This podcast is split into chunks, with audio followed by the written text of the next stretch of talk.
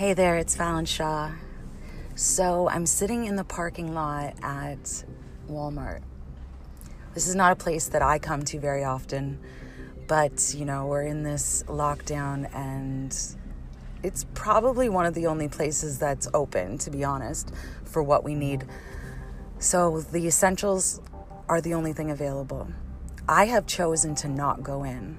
Um, I sent my ferociously courageous and beautiful partner in with a list. So I'm sitting in here with the dog, and I thought this is perfect. This would be a great time to record a small Valley Under Five. I don't know if I'm the only person who feels this way.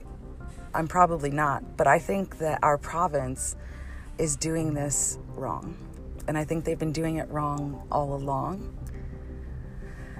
I really think that what we're doing right now just should have been happening in the beginning, and it wasn't. And I'm not sure why. There was some mixed wires, um, obviously, some huge miscommunication on the government's part. I'm not a fan of the Conservative Party. I never have been, even as a kid. So you can bet your bottom dollar I'm not now. I think that what's going on is a lot of confusion and a lot of people thinking that they're in charge and nobody's working together. And that's just what I'm noticing as a citizen. I could be wrong, but I'm probably not. so, like I said, I'm at Walmart. The place is packed, there's no lineup. So, how is that possible? Because I think you're only allowed to be at 50% or less of your capacity.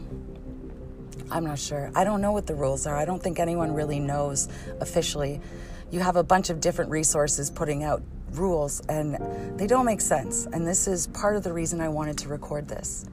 So I saw a sign on on uh, I don't know what I was on, probably Facebook or something. Somebody had shared a picture that they took themselves of a sign at Walmart. Now, I don't know if it was an American Walmart or a Canadian Walmart. I'm I'm assuming it was Canadian because this person was. But it said a list of all the things that they deemed non essential.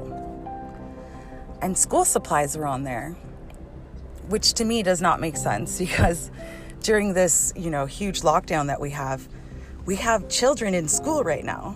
Like not today because it's Saturday, but Monday to Friday, for the most part, other than the kids that are living or working at home, they're in school.